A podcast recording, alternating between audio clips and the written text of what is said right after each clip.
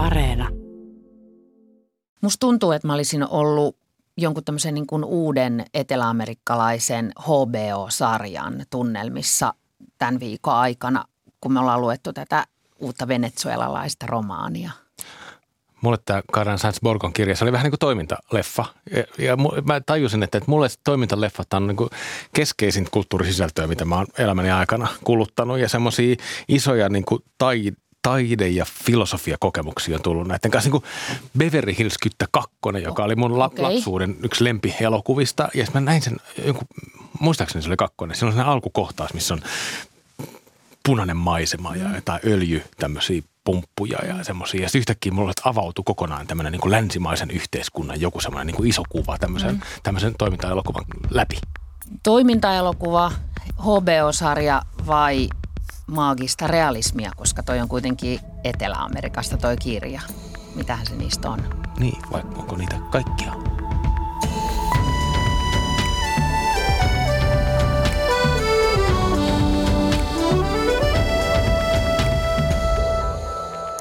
Tervetuloa lukupiiri Tulustoet Kylmälään. Mä oon Anna Tulusta. Ja mä oon Pietari Kylmälä. Tämä lukupiiri on tarkoitettu kaikille lukijoille ja lukemisesta haaveileville. Täällä luetaan viikoittain kirjoja vakiovieraiden kanssa. Tervetuloa logistiikka- ja terminaalityöntekijä Vesa Tikkanen, joka luet ennakkoluulottomasti vaikka mitä genrestä kuin genrestä. Kiitos. Ja tervetuloa viestintäpäällikkö Kyösti Haagert. Sä oot sanonut, että kirjassa tekeminen on kiinnostavampaa kuin oleminen, siis se, että kirjassa tapahtuu. Ja tällä jengillä me ollaan nyt luettu venezuelalaisen Karina Sainz-Borgon romaani Kolmas maa. Mitkä oli teidän ihan ekat fiilikset heti lukemisen jälkeen? Mä olin vähän pettynyt. Mä odotin, odotin sitä eteläamerikkalaista maagista realismia. Mä odotin jopa vähän enemmän toimintaa. Ja oli jotenkin hidastemponen, jotenkin hidastemponen kirja. Alun, alun perusteella odotti tiekirjan kaltaista dystopiavaeltelua ympäri poltetun, tuhotun maan, mutta Joo. ja oli, oli vähän sellainen, tähänkö tämä loppui? 200 sivua lisää, niin olisi saatu jotain lihaa luiden ympärille. Okei. Okay. Entäs Kyösti? Ilahtunut. Se ei ollutkaan maagista realismia. Se oli mun niinku ihan pahimpia pelkojani siinä alussa. Mä olin Tässä ihan siinä, etelä-amerikkalaisen kirjallisuuden niin kuin vähän kliseiden, Kyllä. maailmankirjallisuuden kliseiden äärellä. ja musta tästä oli aika paljon muitakin kliseitä, ää, jotka liittyy just etelä- eteläamerikkalaiseen kirjallisuuteen tai siihen, mitä mä olen sieltä päin maailmankolkkaa lukenut. Mä en tiedä, oliko mä pettynyt. Mä olin ehkä huojentunut. Tämä ei ollut yhtään niin huono, kuin se alun perusteella vaikutti. Okei, Okei. okei. okei. Mä tykkäsin tästä tosi paljon. Mä, mä, mun mielestä tää oli jotenkin sellainen tutkielma kuolemakulttuurista. Niin kuin oikeus elämään on iso humanistinen teema kirjallisuudessa usein, mutta tässä nousi myös jotenkin sellainen niin kysymys oikeudesta kuolemaan, mitä, mitä, miten, miten kuollaan. Ää, Tällainen niin kuolemakulttuurin analyysi. Mä tykkäsin tosi paljon. sama kirja? Joo, mäkin tykkäsin oikein paljon. Mä ajattelin, mä pidin ensinnäkin siitä, miten se oli kirjoitettu, jotenkin ronskisti kirjoitettu. Ja sitten mä pidin siitä tunteesta, mikä niin kuin lukemisen jälkeen tuli, että aina kun mä mietin sitä uudestaan ja uudestaan ja lehteilin tätä kirjaa, mä oon laittanut tänne hillittömän määrän lappuja, kuten huomaatte tähän kirjaan. Mm. Niin se jotenkin syveni ja syveni koko ajan enemmän. Se tuntui ensin pinnallisemmalta. No mun mielestä se vaikutti tosi tyypilliselle toimittajan kirjoittamalle kirjalle. Eli teksti oli sujuvaa, teksti kulki, siinä tapahtui asioita, siinä oli niin kuin tällainen. Mutta siinä oli mun mielestä niin kuin, se musta nimenomaan jäi pinnalliselle tasolle. Siinä kuvattiin tapahtumia, se ei mun mielestä pystynyt kertomaan laajemmin jotain meistä niin kuin ihmisinä, Okei. vaan se niin kuin kuvasi vaan pikemminkin, että näin tapahtui. No puretaan tätä, mutta kerro Pietari jotenkin, että mistä tässä on kysymys? Kolmas maa romaani. Tämä alkaa siitä, kun Angustias Romero, niminen nainen, vaeltaa kantain kahta kuollutta vauvaansa rajaseudulla olevaan kylään. Ja hän löytää täältä, tästä kylästä laittoman hautausmaan, tämän, joka nimi on Kolmas maa, jota pitää Visitasion Salazar, nainen, jonka luo kaikkein köyhimmät ö, rajaseudun asukkaat tulee hautaamaan omat kuolleensa.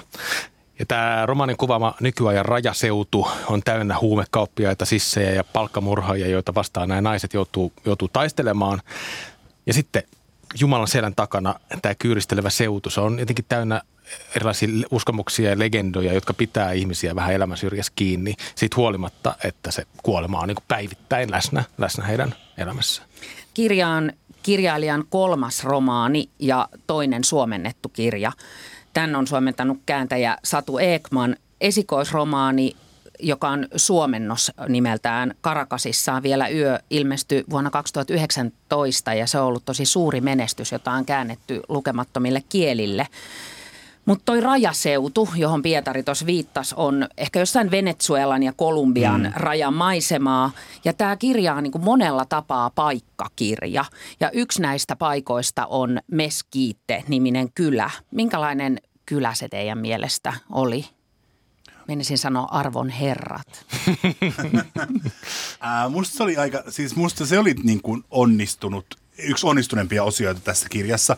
Tämä kirja onnistuu mun mielestä tosi hyvin kuvaamaan universaalisti sellaisia paikkoja, jotka on periferiassa, jotka on tietyllä keskusvallan vähän silmän kantamattomissa mm. ja jossa niin kuin, vahvemman oikeus ää, on niin kuin tosi vahva, hallinnon valta on aika nimellistä. Mun mielestä siinä se onnistui kuvaamaan ja mun mielestä siinä se kuvasi tosi aika yleisestikin monia muitakin semmoisia paikkoja, missä valtaa pitää muutkin mm. kuin niin. ne, jotka on vaaleilla valittu. Joo, joo, joo. Mm. Ja sitten kun se on raja, seutua. Mm. Että tosi iso osa noista ihmisistä on jotenkin paikattomia ja jotenkin lain suojattomia, sen niin kuin lain, lain suojeluksen myös ulkopuolella. Että ainoastaan harvoilla ihmisillä on varsinaisesti valtaa tuossa sanoa, että se on tämä yksilöinen keskeinen henkilö, tässä on semmoinen Abundio-niminen niin kuin paikallinen tämmöinen ihmiskauppias ja huumekauppias ja semmoinen, semmoinen paikallinen patriarkka, rikollinen patriarkka, joka pitää... Mahtimies, Niin, pitää rikas. sitä ympäristöä jotenkin äh, pelon vallassa. Mutta suuri osa ihmisistä on jotenkin nimettömiä, paikattomia, jotenkin, että just se ihmisarvo. Tulleita pakolaisia. Niin. Siinä mielessä taisi voinut joutua minne tahansa. Niin. niin. Ja se, mikä musta just niin Abundiossa oli niin kuin se, että, että miten siinä niin kuin kuvattiin aika hyvin sitä, että miten ne ihmiset, joilla valtaa siellä on, niin ne on niin kuin sekaantunut sekä siihen julkiseen valtaan, sekä sitten siihen rikolliseen valtaan. Mm. No se taitaa olla tuolla, enemmänkin tuollaisessa toiminta tai tuommoisessa ympäristössä niin enemmänkin sääntö kuin poikkeus, että jos sulla on oltava molemmin, molemmat mm. vallat hallussa, sekä laiton että laillinen, jotta sä voit operoida kummallakaan. Mm. Ja koska varsinainen valtahan tuollaisella rosvopäälliköllä perustuu siihen, että nouse mua vastaan, niin sä näet, mitä sun perheelle tapahtuu. Et ei, ei tarvitse edes uhata aseella tai veitsellä kert- sanoa vaan, että jos sä ryttyilet mulle, niin sulle käy huonosti. Joo. Niin, toi kyllähän on tuollainen nimenomaan, kaikki me puhutaan koko ajan vallasta, tuollainen niin kuin valtataistelujen areena. Jotenkin mulle se näyttäytyi semmoisena niin kuin melkeinpä jotenkin areenamaisena pölysenä paikkana. Ja sitten sit tälle Abundiolle, josta te puhutte, niin sen vastavoimaan siellä tietenkin Visitasion Salazar, joka on tällainen niin kuin kova nainen. Mutta se on musta niin ehkä tämän kirjan iso ongelma onkin, että niin kuin, hahmot on aika lailla niin kuin arkkityyppejä. Jos joku on hyvä, niin hän on hyvä. Jos joku on paha, niin hän on paha. Jos joku on salaperäinen, niin hän on salaperäinen. No mä oon tosta kyllä tosi, mä oon tosi eri mieltä tuosta noin, että miten se visitasi on Salasaar, tämä, tämä pää, ikään kuin päähenkilö, mm. jonka legendan ympärille mm. tämä koko tarina niin, jotenkin kyllä. rakennetaan. Niin se on hirveän, mulle se oli tosi äh, niin monenlainen hahmo, että, että sama, samassa oli sellainen, että se luo itsestään sitä sellaista legendaa, se niin kuin valehtelee aktiivisesti siitä omasta, omasta roolistaan tämmöisenä jo köyhien, köyhien palvelijana ja, ja ja ihmiset uskoo siihen. Se luo, luo itsestään niin kuin ah, aktiivisesti sellaista niin kuin pyhimys, Musta vaan tehtiin tosi sellainen niin kuin tyyp, vähän semmoinen niin kuin stereotypinen latina, latino, latinanainen, joka vaan tietää, hän on niin kuin ja hän on sanavalmis ja pistää miehet hurmaa kauneudellaan, pistää Must... miehet ruotuun sanoilla joo, sekä joo, teoilla. Joo, mutta musta se oli erittäin tervetullut hahmo monessa mielessä. Tällaisia hahmoja niin, miksi saisi niin kuin... olla enemmän. Mua, mua ei häirinnyt se sen semmoinen, mullekin tuli mieleen siitä monien TV-sarjojen tai elokuvien vähän ri, Tumma ja tulinen. Ri, t, t, niin kuin semmoinen niin kuin rikollispomo. Äh, naishahmo, yep. mutta mä pidin siitä hahmosta ihan paljon, mutta pidit sä siitä, Vesa? Niin, siinä oli vähän sellainen se motiivi, miksi, miksi haudata kuolleiden, kuolleiden lapset kuolleet ilmaiseksi, keltä ottaa maksua, mm. kuka mahtuu hautausmaalle. Se jotenkin niin kuin, siihen olisi kaivannut lisää historiaa, sivujuonteita, että minkä takia, no ymmärrän kyllä, että jos sissit haluaa hallita aluetta, niin niitä harmittaa, kun joku ei päästäkään niitä sinne tontille. Mutta onko siinä taustalla jotain muuta? Kyseessä oli kuitenkin noin 60 nainen, mm. eikä niin? Joka on ollut alueella pitkään, luulisi olevan muutakin henkilöhistoriaa kuin että mies on joskus kuollut ja että nuori poikaystävä tulee hakemaan silloin talo autolla kylille. Se lisähän oli myös haudankaivaja ja se oli oppinut se ammatin siltä isältään ja siinä oli tämmöinen niin kuin ikään kuin ylisupu, tai tämmöinen niin kuin jonkinlainen sukupolvien jatkumo siinä. Mutta on, onko tuo stereotyyppinen hahmo vai ei? Siis toihan on yhteiskunta tai yhteisö, jossa miesten ja naisten roolit on niin kuin hirveän erillään. Ne on tosi mm. erilaisia. Totta kai sen naisen on niin kuin pakko olla jotenkin semmoinen niin kuin kova jätkä, jos, jos, jos se haluaa pärjätä niille, niille aseistautuneille sisseille ja tälleen näin. Mun mielestä se ei ollut ehkä sitten, en mä niin kuin koe, että se oli kirjailijan jotenkin silleen moka luoda sitten semmoinen, vaan se oli, se oli osa sitä sen maailman, maailman rakennetta ja rakentamista että se, että se Visitasio Salazar on, on semmoinen kuin se on. Mietitään sitä toista naista, eli tämä kertoja. Angustias Ai, Romero. Niin, no. niin sitten hän taas oli tällainen. Hän ei puhu, hän ei pukahda, Joo, no mutta no si- kun on tiukka tilanne, niin hän kyllä tekee ja Kyösti, toimii. Siihen liittyy se, että se nainen oli menettänyt kaksi lastaan. Se, tämä romaani kuvaa myös sitä surua, mutta mä haluan kysyä teiltä vielä ennen kuin mennään ehkä Tulipa sisemmälle tähän suruun, niin äh, mä haluaisin kysyä teiltä siitä, että, että mistä me vähän tuossa alussa Pietarin kanssa, mitä me haettiin tuossa ja itse asiassa mihin teki viittasitte jo, että aina kun sanotaan sana kylä ja sanotaan sana Etelä-Amerikka, niin tulee mieleen yksi maailmankirjallisuuden klassikko, eli Markeesin sadan vuoden yksinäisyys. Onko teidän mielestä toi Meskiitte kylä, niin onko se joku nykypäivän Makondo? Uskoisin, että kirjailija on ainakin, ainakin jollain tasolla miettinyt, ikään kuin rakentanut kylästä vähän samanlaista. Hmm. Saattahan tuolta Venezuelan rajaseudulta löytyä oikeasti tuon niminen kylä yritin zoomalla jotain karttaa, mutta ei ainakaan näkynyt mitään Mäkään sellaista. en löytänyt, vaikka en yritin löytänyt. zoomailla. mutta sitä Makondoa ei varmasti löydy. Se on, niinku se, se on niin sellainen niinku fantasiapaikka. No Makondoa ei löydy, mutta mut Meskiitte. Et, et, silleen tämä Meskiitte on, niinku, koko tuon kirjailijan pointti on vähän niinku luoda myös semmoista journalistista niinku katsetta nimenomaan Venezuela ja Kolumbian väliselle rajalle. Ja tässä on niinku varmasti paljon sellaisia, äh, ehkä mun, ulottumus, mun niinku tulkinnan ulottumattomissa olevia, olevia tällaisia ihan akuutteja poliittisia. Oli, oli. Ja, mm. Et siellähän näkyy niinku marksissit ja tällaista. Kyllä. Mutta se, mikä minusta oli kiinnostavaa, siinä mä, tekin, mä itse niin ajattelin näin, että, että kun sehän alkoi tosi vahvasti maagista realismista, niin, nainen tulee kylään ja jotenkin sellainen ilmestyminen. Joo, ja, ja, sitten siinä oli mun mielestä ihan suoranaisia kohtia, missä niin oli tyli henkiä tai jotain. Mm. Ähm, ja sitten kun meni hyvä, kun oltiin menty ehkä 20-30 sivua eteenpäin, niin sitten se hävi, hävisi. Niin mun tulkinta on tämä, että... Ihan, sä oot niin iloisen Mä oon kun, kun mä oon niin varma, että tässä kustantuma sanoo, hei, tässä on hyvä tarina, yritetään myydä tätä myös maailmanlaajuisesti, kirjoita vähän jotain henkiä sinne.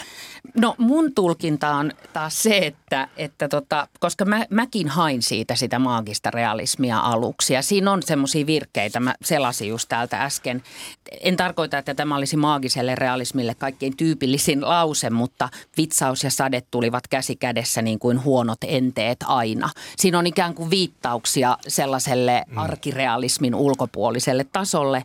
Mutta sitten mä mietin, että, että se mikä on Makondon ja Meskiittekylän ero on ehkä se, että että mulla on vuosia, kun mä oon lukenut sadan vuoden yksinäisyyden, mutta jotenkin mä muistan sen, että siinä ehkä se kyläyhteisö on jotenkin voimissaan ja tämä kuvaa jotenkin tällaista nykypäivän elämää, Tosi joka on niin kuin haj- jossa kaikki on hajonnutta, kaikki on jotenkin niin kuin per- perustuu vaan siihen valtataisteluun. Ja sitten toinen asia, jota mä mietin on se, että tämä kirjailija Sainz Borgo on syntynyt vuonna 82, mutta se on asunut 24-vuotiaasta Espanjassa. Ja sehän katsoo niin kuin maailmaa kuitenkin niin kuin Euroopassa työtä tekevän, toimittajan työtä tekevän ihmisen näkökulmasta. Niin sehän kirjoittaa myös eri tavalla – maagisessa realismissa on jotenkin, se on ylipäätään se niin kuin fantasiataso. Tässä on tosi kristillinen. Mä, mä kutsuisin tätä enemmän semmoiseksi niin kuin vähän katoliseksi realismiksi. Että, että tämä on niin, kuin niin katolinen, tämä, kaikki nämä vitsaukset ja, ja tämmöiset näin, ne on niin kuin tosi uskonnollisia ne todellisuuden ylittävät, ylittävät kuvat tuossa noin.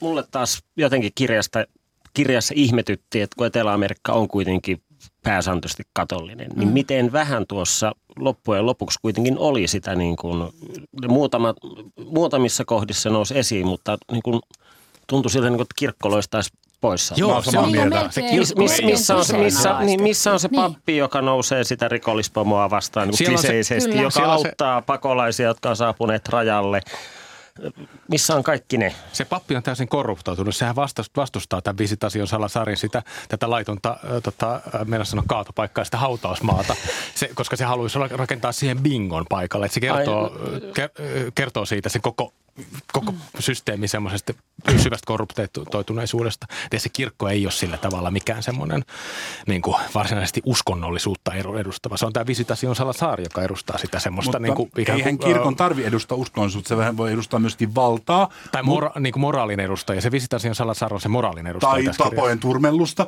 mutta siis tässähän kirkko on niin kuin nimenomaan, just kuin Vesa sanoi, niin sehän on poissa. Mm. Mm. Ei niin, että se edustaisi mitään sitä tai tuota, vaan se on pikemminkin se on jotenkin niin poissa jopa, että se musta huutaa. Joo, joo, joo, kyllä, just näin. Että ne ihmiset on jotenkin jätetty silleen niin kuin täysin omilleen. Kukaan ei käy kirkossa koko kirjaa. Ei, eikä. ei. Ne käy kukkotappeluissa. Niin, uusi uskonto. Mennään sisemmälle sinne kylään, eli sille laittomalle hautausmaalle jota kutsutaan kolmanneksi maaksi ja jota hallitsee tämä meidän äsken käsittelemä Visitasion Salasar-niminen nainen, joka on legenda. Joillekin hän on niin pyhimys ja joillekin hän on hämärä kauppias, kuten tässä kirjassa sanotaan. Minkälainen paikka teidän mielestä se kolmas maa, se hautausmaa sitten oli? Visitasion Salasar sanoo itse tässä kirjassa, että kun ihmiset menee tavalliselle hautausmaalle, niin ne on huolissaan, mutta kun ne tulee tälle laittomalle hautausmaalle, niin niiden sielu lepää, ne on rauhassa. Joo. Mikä, no, mikä paikka se oli? No sinnehän tulee tyypit, jotka ei, jotka ei voi tulla kuolemaan mihinkään muualle. Heidän ruumista ei niinku huolita mm. mihinkään muualle. Kaikkein köyhimmät ulkopuolisimmat tyypit. Että se on niin kuin ainoa paikka, johon tämä rupusakki huolitaan. Sitten mun mielestä mikä siinä on kiinnostavaa, kun siis taustalla tässä kirjassa, mikä on niin kuin eteenpäin työntävä voima ja alkusysäys, niin on eräs mysteerinen virus. Ja se, sehän vähän niin kuin unohdettiin. Se vähän niin kuin unohdettiin. Niin minusta olisi kiinnostunut, miten se virus ja sitten niin kuin Kuolemat. kuolema liittyy toisiinsa ja miten niin kuin työpaa koska kuitenkin esimerkiksi nämä lapsethan kuoli siinä, tämän päähenkilön ää, kaksi lasta, niin se jotenkin niin kuin, se oli niin kuin alkusysäys ja eteenpäin työtävä voima, mutta sitten se niin jotenkin taisi lähteä kahville. Niin, niin hyvä kävi. Joo. Joo, se jäi jotenkin, miksi siitä ei kerrottu. Se aina silloin tällöin popsahtaa, että tautipakolaisia saapuu. No niin. Mm. Joo. Mikä tauti, mitä must, se tekee? Musta olisi, musta olisi ollut kiinnostavaa niin kuin, käsitellä vaikka niin kuin stigmaa sitä kautta. Siinä olisi ollut musta niin kuin, tosi paljon mahdollisuuksia ja se, että, että puhuttiin, että nämä oli, oliko ne tullut itäisestä vuoristosta vai mm. jostain tällaisesta, jostain idästä. Niin, että miten ne, niin kuin, ne muukalaisuutta käsitellään, mitenlaisia stigmoja siihen liittyy, nyt varsinkin, mm. jos he mukanaan tuovat virusta – Mulle... Sä olisit halunnut niin kustannustoimittaa tätä kirjaa selvästi. No siis mun mielestä tämä olisi pitänyt kustannustoimittaa. Sanotaanko näin? En tiedä, olisiko halunnut, mutta olisi tarvinnut sitä. Tuo stigma on mun mielestä ki- mm. niin tosi kiinnostava, koska mulle se itse se hautaamisen, hautaamiseen liittyvä kysymys oli niin iso tässä näin, että mulle, mulle siitä niin kautta aukesi aukes paljon noita teemoja. Just se, niin kuin, että ehkä mä avaan sitä siltä kautta, että, että jotenkin kun ajattelee niin kuin vanhoja aikoja, ihmisillä on ollut aika selkeä kuva siitä, että mihin ne haudataan ja mi, mi, missä niiden vanhemmat on. Musta tuntuu, että me edetään niin nykyään semmoista aikaa, että, että meillä kaikilla on jotenkin vähän epäselvää se, että missä me tullaan jotenkin niin elämään, elämään kuolemamme jälkeen. Ja tuossa on vedetty jo tosi nextille levelille tuossa romaanissa, koska nuo ihmiset todella, niillä ei ole mitään paikkaa, missä kuolla ja missä viettää ikään kuin se tota, kuoleman jälkeinen aika. Mm. Että et se, et se on poistettu jotenkin niin kuin ihmisten kirjoista, niin se jatkuu vielä sen kuoleman, kuoleman jälkeen. Se on sen kuin äärimmäinen stigma. Ja sitten se visitaation Salasaar tulee tähän näin, ikään kuin ottaa ne kuolleet sentään niin kuin sinne ja suorittaa niille, niille kuolleille kaikki ne niin kuin rituaalit, ottaa ne takaisin ikään kuin ihmisten kirjoihin. Ja yrittää sillä tavalla niin kuin poistaa sitä jotain niin kuin stigmaa, joka liittyy köyhyyteen tai Kysymys. Mikä on hänen motiivinsa? Mikä on se niin kuin hänen niin kuin eteenpäin työntävä voima? Se on pyhimys se on pyhimys. Mm. Pyhimys, sillä on, niin kuin, sillä on, sillä on vahva niin kuin sisäinen palo. On sillä varmaan sitten jotain sitten semmoisia vähän niin kuin maallisempiakin pyrkimyksiä olla, olla sille vastustaa vaikka sitä Abundiota tai, tai jotain niitä, niitä äijiä. Mutta että, et, et, en tiedä, mikä, mä, mikä, mä mikä Jeesuksen niin kuin no, sisään, se, se voima oli, sillä, joka, joka, mä, joka eteenpäin. Ei silloin ole, se on se sisäinen no, joku niin. Mä, mä ajattelin visitationista nimenomaan niin, että se, se, on niin kuin, se on Jeesus siinä kylässä ja, ja mietin lukiessani, että ärsyttääkö tämä mua tämä mun oma ajatus, että mä hyväksyn sen semmoisen hyvyyden, sen, että se sanoo, että semmoisia asioita kuten, että kaikki ovat kuoleman edessä tasa-arvoisia ja, ja, ja, ja, ja näitä. Ja mä oikeasti pidin niistä ihan hirveästi. Ja musta se, on, musta se on Jeesus-hahmo. Sen ei tarvii olla ikään kuin motivoitu joillain millään muilla asioilla tässä kirjassa. Niin, enem, ehkä ei niinkään Jeesus, Neitsyt Maria tai Magdalan Maria, jompikumpi mm. raamatun naishahmoista ehkä. Niin, ehkä vähän lihallisempi niin, kuin Jeesus. Li, niin, lihallisempi niin. ja ei täysin, ei virheetön missään mm. nimessä. Juo ja tanssii ja viettää ruokotonta elämää ja rakastaa seksiä. Rakastaa seksiä ja mm. niin, ehkä, en, ehkä enemmän joku näistä raamatun vähän, vähän vähemmän täydellisistä hahmoista. Ja kuitenkin Etelä-Amerikassa on neitsyt Maria-kultti mm. on kuitenkin. Niin. Kyllä, kyllä. Se lähtee. on kyllä, sinänsä voimakkaampi kuin sinänsä voimakkaana toimii. Että. Joo, mä pidin siinä, siinä niin kuin hautausmaa si, siinä, miten, mikä on sen visitationin suhde siihen hautausmaahan ja ni, niissä hetkissä, jossa oltiin siellä hautausmaalla, niin mä pidin niitä niin kuin hyvinkin kauniina, monia niistä hetkistä. Ihan näitä asioita, että, että se ajattelee, että – että se, so, se, se köyhä väkivaltaa kärsinyt jengi siinä kylässä, niin ansaitsee sen, että jos niitä ei ole arvostettu elävinä, niin niitä arvostetaan sentään kuolleina. Ja sitten siitäkin tulee kuraa niskaan jossain vaiheessa kyläläiset kääntyy vastaan, että sinä olet vetänyt kaiken tuhon päälle meidän mm mun mielestä tässä oli jotain aika tarkkoja kohtia, silleen, että piti, piti lukea aika tarkkaan. Esimerkiksi siinä on yksi sellainen kohtaus, mistä tämä päähenkilö Angustias ja sitten toi Visitasion lähtee hakemaan yhtä ruumista semmoiselta ruumishuoneelta sairaalasta ja sitten ne pesee ja valmistelee sen ruumiin siellä. Se oli kaunis kohtaus. Ja sen ruumiin sormet on amputoitu mm. tota, niin kuin sormenjälkien ottamista varten. Ja te, ne ottaa sitten sormet, kerää ne sormet siihen, ikään kuin liittää ne takaisin siihen ja ruumiiseen. liinaa Joo, kauniisti. ottaa silleen niin kuin mukaan siihen ja vie mm. sinne niin kuin haudattavaksi. Ja mun mielestä tämmöisissä, tämmöisissä kohtauksissa oli jotain tosi semmoista kiinnostavaa, just pohdintaa siitä, että, että, että mitä, mitä, sen, mitä, mitä kuoleminen on, mikä on hautaamisen merkitys ja ikään, ikään kuin, niin kuin ruumiin arvostamisen merkitys sen, sen kuoleman jälkeen. Koska tietyllä tavalla se, se on ihan turhaa, se on vaan niin kuin, se on vaan lihaa ja luita se mökky, mutta sitten sit tehdään ihmismäinen. Mm.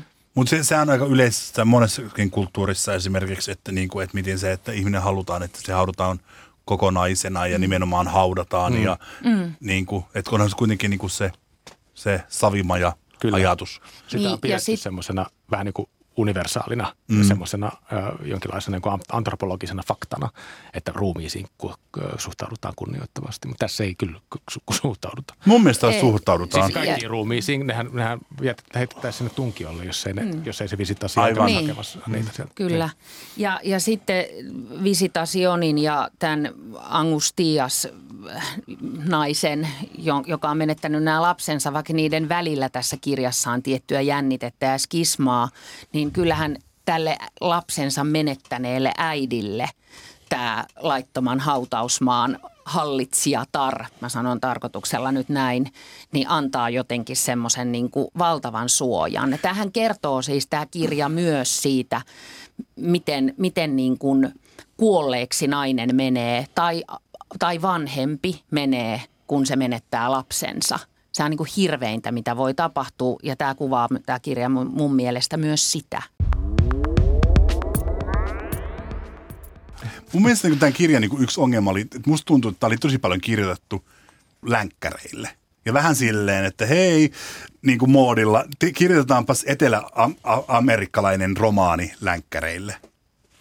Siinä oli vähän hip, hippusellinen Mä... mystiikkaa, kaksi ruokalusikallista mysteerejä. Ja vähän kokatahnaa. Ja... Niin. Siinä on just tällaista niin kuin, että jos mietit sitä niin kuin katsetta, Että sä koit, että siinä on jonkinlainen ulkopuolinen katse, joka, joka Joo. tuottaa sitä, sitä hommaa. Joo, mä en osaa sanoa tuohon mitään. Että mikä on niinku ikään kuin se, se niinku paikallisuuden ja sitten eksotisoinnin välinen. Mä tarvisin enemmän todisteita siitä, Mm. että toi on oikeasti niinku eksotisoitu, kun että se, olisi niinku, että se on niinku paikallinen. Ja voi olla, että mä oon väärässä, että, niinku, että mä olisin vaan niinku jotenkin, että ehkä mä niin on itse niin länsimaalainen lukija, mä olisin kaivannut enemmän sitä, että Pekka nousee aamulla sängystä, hän ajaa partansa ja tiedätkö, Kyllä. Niin, niin mä, mua ei, mä jotenkin saan kiinni siitä, mitä sä ajattelet ja ilmeisesti Vesa ajattelit ehkä vähän tälleen samantyyppisesti, jos mä tulkitsin sun ilmeitä äsken oikein, mutta tota, mua ei häirinnyt se. Se on totta, että tämä kirjailijahan tässä kirjassa jopa välillä ikään kuin, tässä kerrotaan joko tämän Angus Tiaksen näkökulmasta tai sitten tämmöinen kaikki tietävä kertoja kertoo, niin se kommentoi jopa sitä. Se kommentoi kylän asukkaita, joilla, jotka olivat päättäneet uskoa ihmeisiin. Ja sitten se kertoo siinä, miten se näkyy. Mutta mua, mua ei haitannut se, koska tämä ei musta yrittänyt olla maagista realismia. Tämä oli toisenlainen kirja. Tässä oli niitä elementtejä – joilla ehkä vähän viitattiin siihen ja se houkutteli hakemaan sitä, mutta ei mulla ollut mitään pakkomielettä siitä sitä hirveän paljon enempää hakea, vaan nimenomaan ehkä kun sä puhuit jotenkin siitä kuoleman, Pietari siitä kuoleman ja hautaamisen merkityksestä, niin se nousi mulle ihan isoksi asiaksi tässä kirjassa – ei, ei, enkä mä pako, vään, pakolla vääntänyt sitä minnekään niin kuin maagisen realismin puolelle. en mäkään. Mm. Ehkä siitä pitäisi vähän analysoida vähän tarkemmin sille, että, että, että mi, musta tuntuu, että toi, just toi ikään kuin se ulkopuolinen katse, se oli enemmän sellainen journalistinen katse. Mm. Just se ikään kuin se kaikki tietävä kertoja. Mm. Siinä oli semmoista niin kuin toimittajamaista ulkopuolisuutta siinä, siinä kertojassa. Mutta mä en tiedä, liittyykö se niin kuin eksoottisuuden niin kuin fiilis siihen. Musta siinä oli vähän sellaista, niin kuin näin, että et, olla, joo. et siinä vähän niin kuin, että ho, ho, katsokaa noita hulluja latinoja. Mä mietin, enemmän, mietin sitä maaginen, maagisen realismin näkökulmaa, että kun tuossa puhutaan, että ollaan rajalla, mutta se rajan yli ei kukaan koskaan mene. Kaikki, mm. kaikki joita kuvaillaan siinä, niin on hukkuneet sinne ja pirajat on syöneet. Mm. Uu. Ja sitten taas elämän ja kuoleman välinen raja, niin. joka on tuossa ulkoistettu sinne joutomaalle, jota, joka on kaatopaikan kaltaiseksi kuvailtu alue. Et ehkä toi raja, rajakäsite tuossa muuttuu enemmänkin metafyyseksi kuin semmoiksi korrekt, niin kuin konkreettiseksi rajaksi. Ehdottomasti. Niin, mi, niin, mitä kaikkea se rajalla oleminen on tässä kirjassa, jos laajennetaan taas kuvaa? Ihmiset on jaksamisensa, elämänsä rajoilla. Myydään mitä, saada, mitä löydetään katuojasta, myydään toiselle, joka on löytänyt jotain katuojasta ja Mutta ne ei ole kyllä ihmisyytensä rajoilla. osa on. No osa on. Mietitään sitä palkkatappajaa, joka Just niin. syö, syö kuin koira ja No joo. Just se, oli, niin. se oli mun mielestä paha hahmo tämä Chris Pulo, just tämä palkkatappaja, joka on melkein niin kuin eläin. Se, se, on niin kuin, se on nimenomaan toiseutettu. Se on, niin kuin, se on kidutettu, se on raiskattu ja kidutettu ja hakattu semmoiseksi niin kuin Ja tosi pahaksi. hän oli vielä intiaani. Niin, kyllä. välittömästi tuli mie- mieleen, että kuka tuota esittäisi, jos tuo olisi elokuva, että kuka siinä osassa olisi. Tämä oli kyllähän sairaan visuaalinen tämä kirja. Joo, oli, mm. oli. Tämä hautausmaalla on tässä iso merkitys. Tämä on mikä niin kuin hautausmaa-kirja. Me kysyttiin meidän Instagramissa, että mi- millaisia muita hautausmaista kertovia kirjoja ihmisille tuli vielä. Oli, tuli ihan tosi, tosi hauskoja. Ää, paljon tämmöistä niin young adult kirjallisuutta, tämmöistä YA-kirjallisuutta, Sini Helmisen Hurme ja Sini Helmisen Sysi. Mulle ihan tuntemattomia kirjoja, mutta tämmöisiä kauhu, kauhuromanttisia ää, teoksia. Thomas Aidenin Hautausmaan pojat, myös tämmöistä young adults-kirjallisuutta, ää, ku- murhamysteri, kummitustarinaa ja, ja romantiikkaa. Tästä, Sit- tästä ää, kolmannesta maasta kyllä puuttuu tuo romantiikka niin kuin täysin. Se on mahdollisimman epäromanttinen kirja. Sitten sit oli hyvä, kun sanoit Hautausmaan pojat, koska oli myös Hautausmaan poika, joka on tämmöinen äh, lasten fantasiaromaani. Neil Gaiman äh, on kirjailija mä muistan vaan aikoinaan omat lapseni lukivat nimenomaan Hautausmaan pojan silloin joskus. Sitten siellä oli tietenkin Stephen Kingin Uinu Uinu lemmikkini. Muistatteko 80-luvulta? Minä, niin. Ja sehän on nyt tätä transcendenssi, tämmöistä Kyllä, niin metafyysistä. kirottujen niin eläinten apua. hautausmaa. Ja se Edward Furlong, joka on siinä, niin sen kauhu siinä leffassa. Niin, se oli kauhea. Se oli, mm. se oli vähän semmoinen uskaltamistapahtuma lapsena, että kuka uskaltaa katsoa uinu uinu lemmikki nimellä. Mm. Ja mä itse asiassa pelkäsin kun tämä kirja alkoi, että tässä on jotakin paranormaalia tai sellaista, koska mä oon siis todella pahasti pelkään kaikkea siis sellaista. Siis tätä Sainz Borgon tätä kirjaa. Joo. Niin, Mut ei, ei, ollut. ei ollut. Onneksi ei ollut. ei ollut. Joo. Mitäs muuta siellä? Erika Mastersin Spoon River-antologia, klassikko 1915. Mm. Sitten siellä oli Fernando Aramburu-nimisen kirjailijan Äidin maa, joka on, kertoo baskeista ja etasta. Se kertoo siitä, mitä on olla terrori-iskun uhri. Siitä, on tehty, siitä romanista on tehty ihan mielettömän hieno HBO-sarja – jonka nimi on Patria. Mä en tiedä, Erittäin hieno. sitä. Ihan mielettömän hieno sarja. Suosittelen. Mä en ole lukenut kirjaa, mutta olen katsonut sarjan. Pitää Sitten oli mainittu myös tietenkin Kai Sadinmaan hautausmaa-kirja, kuolleiden kirja, joka nyt ei ole kaunokirja, siis fi- fiktiota vaan, vaan enemmänkin tietokirjallisuutta me oltiin hauskan erimielisiä nyt tästä, tästä Science Borgon kirjasta. Mun mielestä on hauskaa keskustelua, että tulee näin jotenkin erilaisia tulkintoja ja tulee tosi monipuolinen olo siitä romaanista. Kun tota, kir- lukee kirjoja, niin tulee tietysti mieleen kaikkia muitakin kirjoja.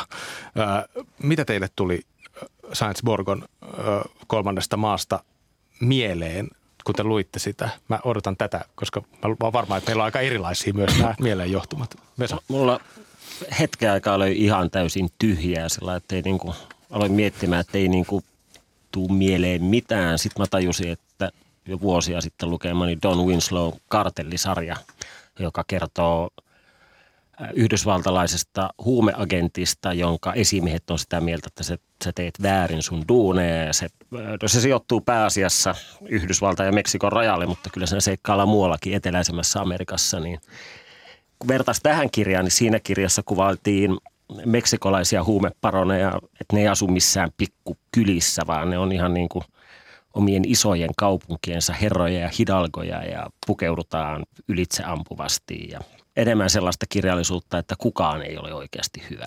Joo. Edes, ne, edes ne hyviksi esitellyt hahmot, niin niilläkin on omat, omat isommat ja pienemmät heikkoutensa. Että se, se, se nousi noin niin kuin etelä- eteläamerikkalaisen tuollaisen rajaseutuviidakko sekoilun kuvaukseksi. että. Joo, hyvä. Mulla ehkä liittyy tähän. Mä, sä oikeastaan varastit Vesa tämän, tämän Cormac McCarthy-jutun. Mä ajattelin koko ajan Cormac McCarthyä, kun mä, kun mä luin tätä kolmatta maata, jota tota, mikä se on, Blood Meridian, veren ääriin, on yksi, yksi tota suomennettu. Se on aika suomennettu aika paljon Cormac McCarthyn kirjoja viime aikoina. Että jotenkin semmoinen, kun on hirveän materiaalisia tämmöisiä nykyajan vähän länkkäreitä, tai ny, on myös entisajan länkkäreitä, mutta, mutta nämä nykyaikaan sijoittuvat Cormac McCarthyn kirjat, ne juuristaa semmoista niin lännen kirjallisuuden perinnettä. Just toi niin kuin rajaseutu on, on semmoinen iso, semmoinen tosi jotenkin aineellinen asia, miten ihmiset on siinä niin kuin maisemassa läsnä. Kaikki on hirveän väkivaltaista ja just niin kuin niitä hyviä hahmoja löytyy ihan hirveän vähän. Että jotenkin semmoinen niin väkivallan läsnäolo tässä, tässä niin kuin rajaseudussa on mun mielestä nyt, nyt yksi iso teema, mikä, mikä tässä, tässä nousee. Mm. Mulle tuli mieleen itse asiassa yksi biisi ja yksi kirja. Ähm, mä ehkä aloitan kirjasta. Ähm, Ayobami Adebayon esikoisteos Älä mene mm. pois. Eli tämmöinen todella kuuluisa nigerialainen äh, suhkot nuori kirjailija, jos päälle 30 ihminen voi olla nuori, niin kertoo sellaista naisesta tai pariskunnasta, jotka haluavat saada lapsen ja sitten mihinlaisiin asioihin ihminen on valmis saadakseen ää, lapsen ja mitä hän on joutuukaan kokemaan sen menettäessään, sen lapsen menettäessään. Siinä kanssa vähän tämmöistä niinku puolittain niinku flirttailua maagisella ää, realismilla ja siinä oli myöskin tällaista niinku Euroopan ulkopuolista tai länsimaisen maailman ulkopuolista katsetta ja olemista. Suosittelen lukemaan kirjan. Joo. Itse en ehkä myös, ehkä samanlainen suhtautuminen kirjaan kuin tässä. Että ihan niin kuin, itse asiassa oli ihan kiva lukea, mutta en varsinaisesti tykännyt. Musta okay. mahtava termi. Oli ihan kiva lukea, mutta en tykännyt. niin. Viihdyin, mutta en niin, tykännyt. Niin, niin, niin voi kokea joo, kirjat, joo, kyllä. kyllä. kyllä. Ähm, ja sitten tällaisen islantilaisen, onkohan se jotakin post tai jotain, niin Solstafirin Fjära laulu. Se on, tota, siinä on myös myöskin kuolema läsnä siinä laulussa ja siinä puhutaan kuolemasta ja hautuusmaista itse asiassa. Mitä mä en tajunnut silloin, kun mä, se tuli mulle mieleen, koska en, Islantin ei olekaan niin hyvää. Mutta sitten mä googletin sanat ja käänsin ne, niin ne, siellä puhutaan tästä. Ja mä olin yllättynyt, että oli ihan aika yksi yhteen tämän kirjan kanssa. Minulle sen sijaan tuli mieleen ihan varmaan ensimmäisen viiden sivun jälkeen, että Karina Sainz-Borgohan kirjoittaa niin kuin Lucia Berliin. Ja, Aa, ja tota, mulle tuli monesta asiasta. Mä oon rakastanut amerikkalaisen Lucia Berliinin novelleja ja äh, Lucia Berlin asui siis itse teini-ikäisenä perheensä kanssa toisen maailmansodan jälkeen Chiilessä, Santiago de Chilessä ja hän on kirjoittanut niissä novelleissa aika paljon myös niistä maisemista sekä rikkaudesta että siis armottomasta köyhyydestä. Ja jotkut kaatopaikkakuvaukset Lucia Berliinin toi mulle niin kuin visuaalisesti mieleen sitä, mitä tässä on. Mutta sitten myös se, että miten asioita todetaan. Jotenkin nimenomaan ehkä sillä sumeilemattomasti ja niin kuin mä sanoin tässä alussa, ronskisti. Ja, ja mulle tuli mieleen jotenkin siitä kirjoittajan asenteesta, hmm. Lucia Berlin. Ja ehkä jotenkin siitä, että et, et niin kuin, niin kuin hirveydestä huolimatta, koska ei ne Berliinin novellit mitään kesyjä ole ollenkaan, niin jotenkin ihmisissä on niin kuin ihme elämän halu. Mulle tuli mieleen, aika jännä, että mulle Lucia Berlinia lukiessa aina tuli mieleen lähinnä niin kuin Fanten isä- ja poikasarja ja tuo, tuo Charles Bukowski ikään kuin tuommoisena amerikkalaisena mm. kännikirjallisuutena. Lucia Berlin solahti mulla siihen. Mä oikein siitä niin kuin, tätä niin kuin maisemakuvausta siitä niin kuin onnistunut kaivamaan, mutta ihan mielenkiintoinen ajatus. Että. Jännä tämä oli, mun, ajatus. Tämä oli, tämä oli mun assosiaatio. Mutta siis mun mielestä jännää toi, koska mä olin siis teinä todella kova Charles Bukowski-fani. Aha. Siis ihan jär, järjettömän nolo ja nololla tavalla jopa. Fanboy, Bukowski fanboy. Kyllä. Niin, ja myös tikkasin Ernest Hemingwaysta, kova jätkä. Sitten taas Luciana Berlin ja Bukowskin rinnastaminen tuntuu musta taas todella jännältä. Se on sellaista amerikkalaista suurta alkoholistikirjallisuutta, mm. että sä aloitat aamus, aamus tota, viina, ostamista. Vi, tai viinipullon ostamisella mm. ja siitä sitten päivä jatkuu. Katsotaan, miten, mihin illalla päätyy ja aamulla aloitetaan kaikki alusta. Että. Nuorena poikana, kun mä luvin Bukovskia, niin se ei vaikuttanut alkkarille, vaan seikkailijalta. Niin, Sovitaan, että kokoonnutaan tota, niin, niin, äh, joskus lukupiirin keskustelemaan amerikkalaisesta kännikirjallisuudesta. Hyvä idea. Kiitos äh, Vesa Kyösti Pietari. Kiitos. Kiitos. Ja menkää katsomaan meidän Instagramiin, siellä keskustelu jatkuu ja, ja siellä on kaikkea muutakin. Yle Areenasta löytyy meidän kaikki jaksot ja ensi viikolla puhutaan suomalaisesta dekkarikirjallisuudesta on Taina Haahdin Bulvaani. Mara Nuutisen tota, seikkailusta kertova tämmöinen vähän talousrikoksia käsittelevä dekkari kyseessä. Se on äänestetty meidän Instagramissa meidän seuraavaksi kirjaksi. Sitten tulee mielenkiintoista.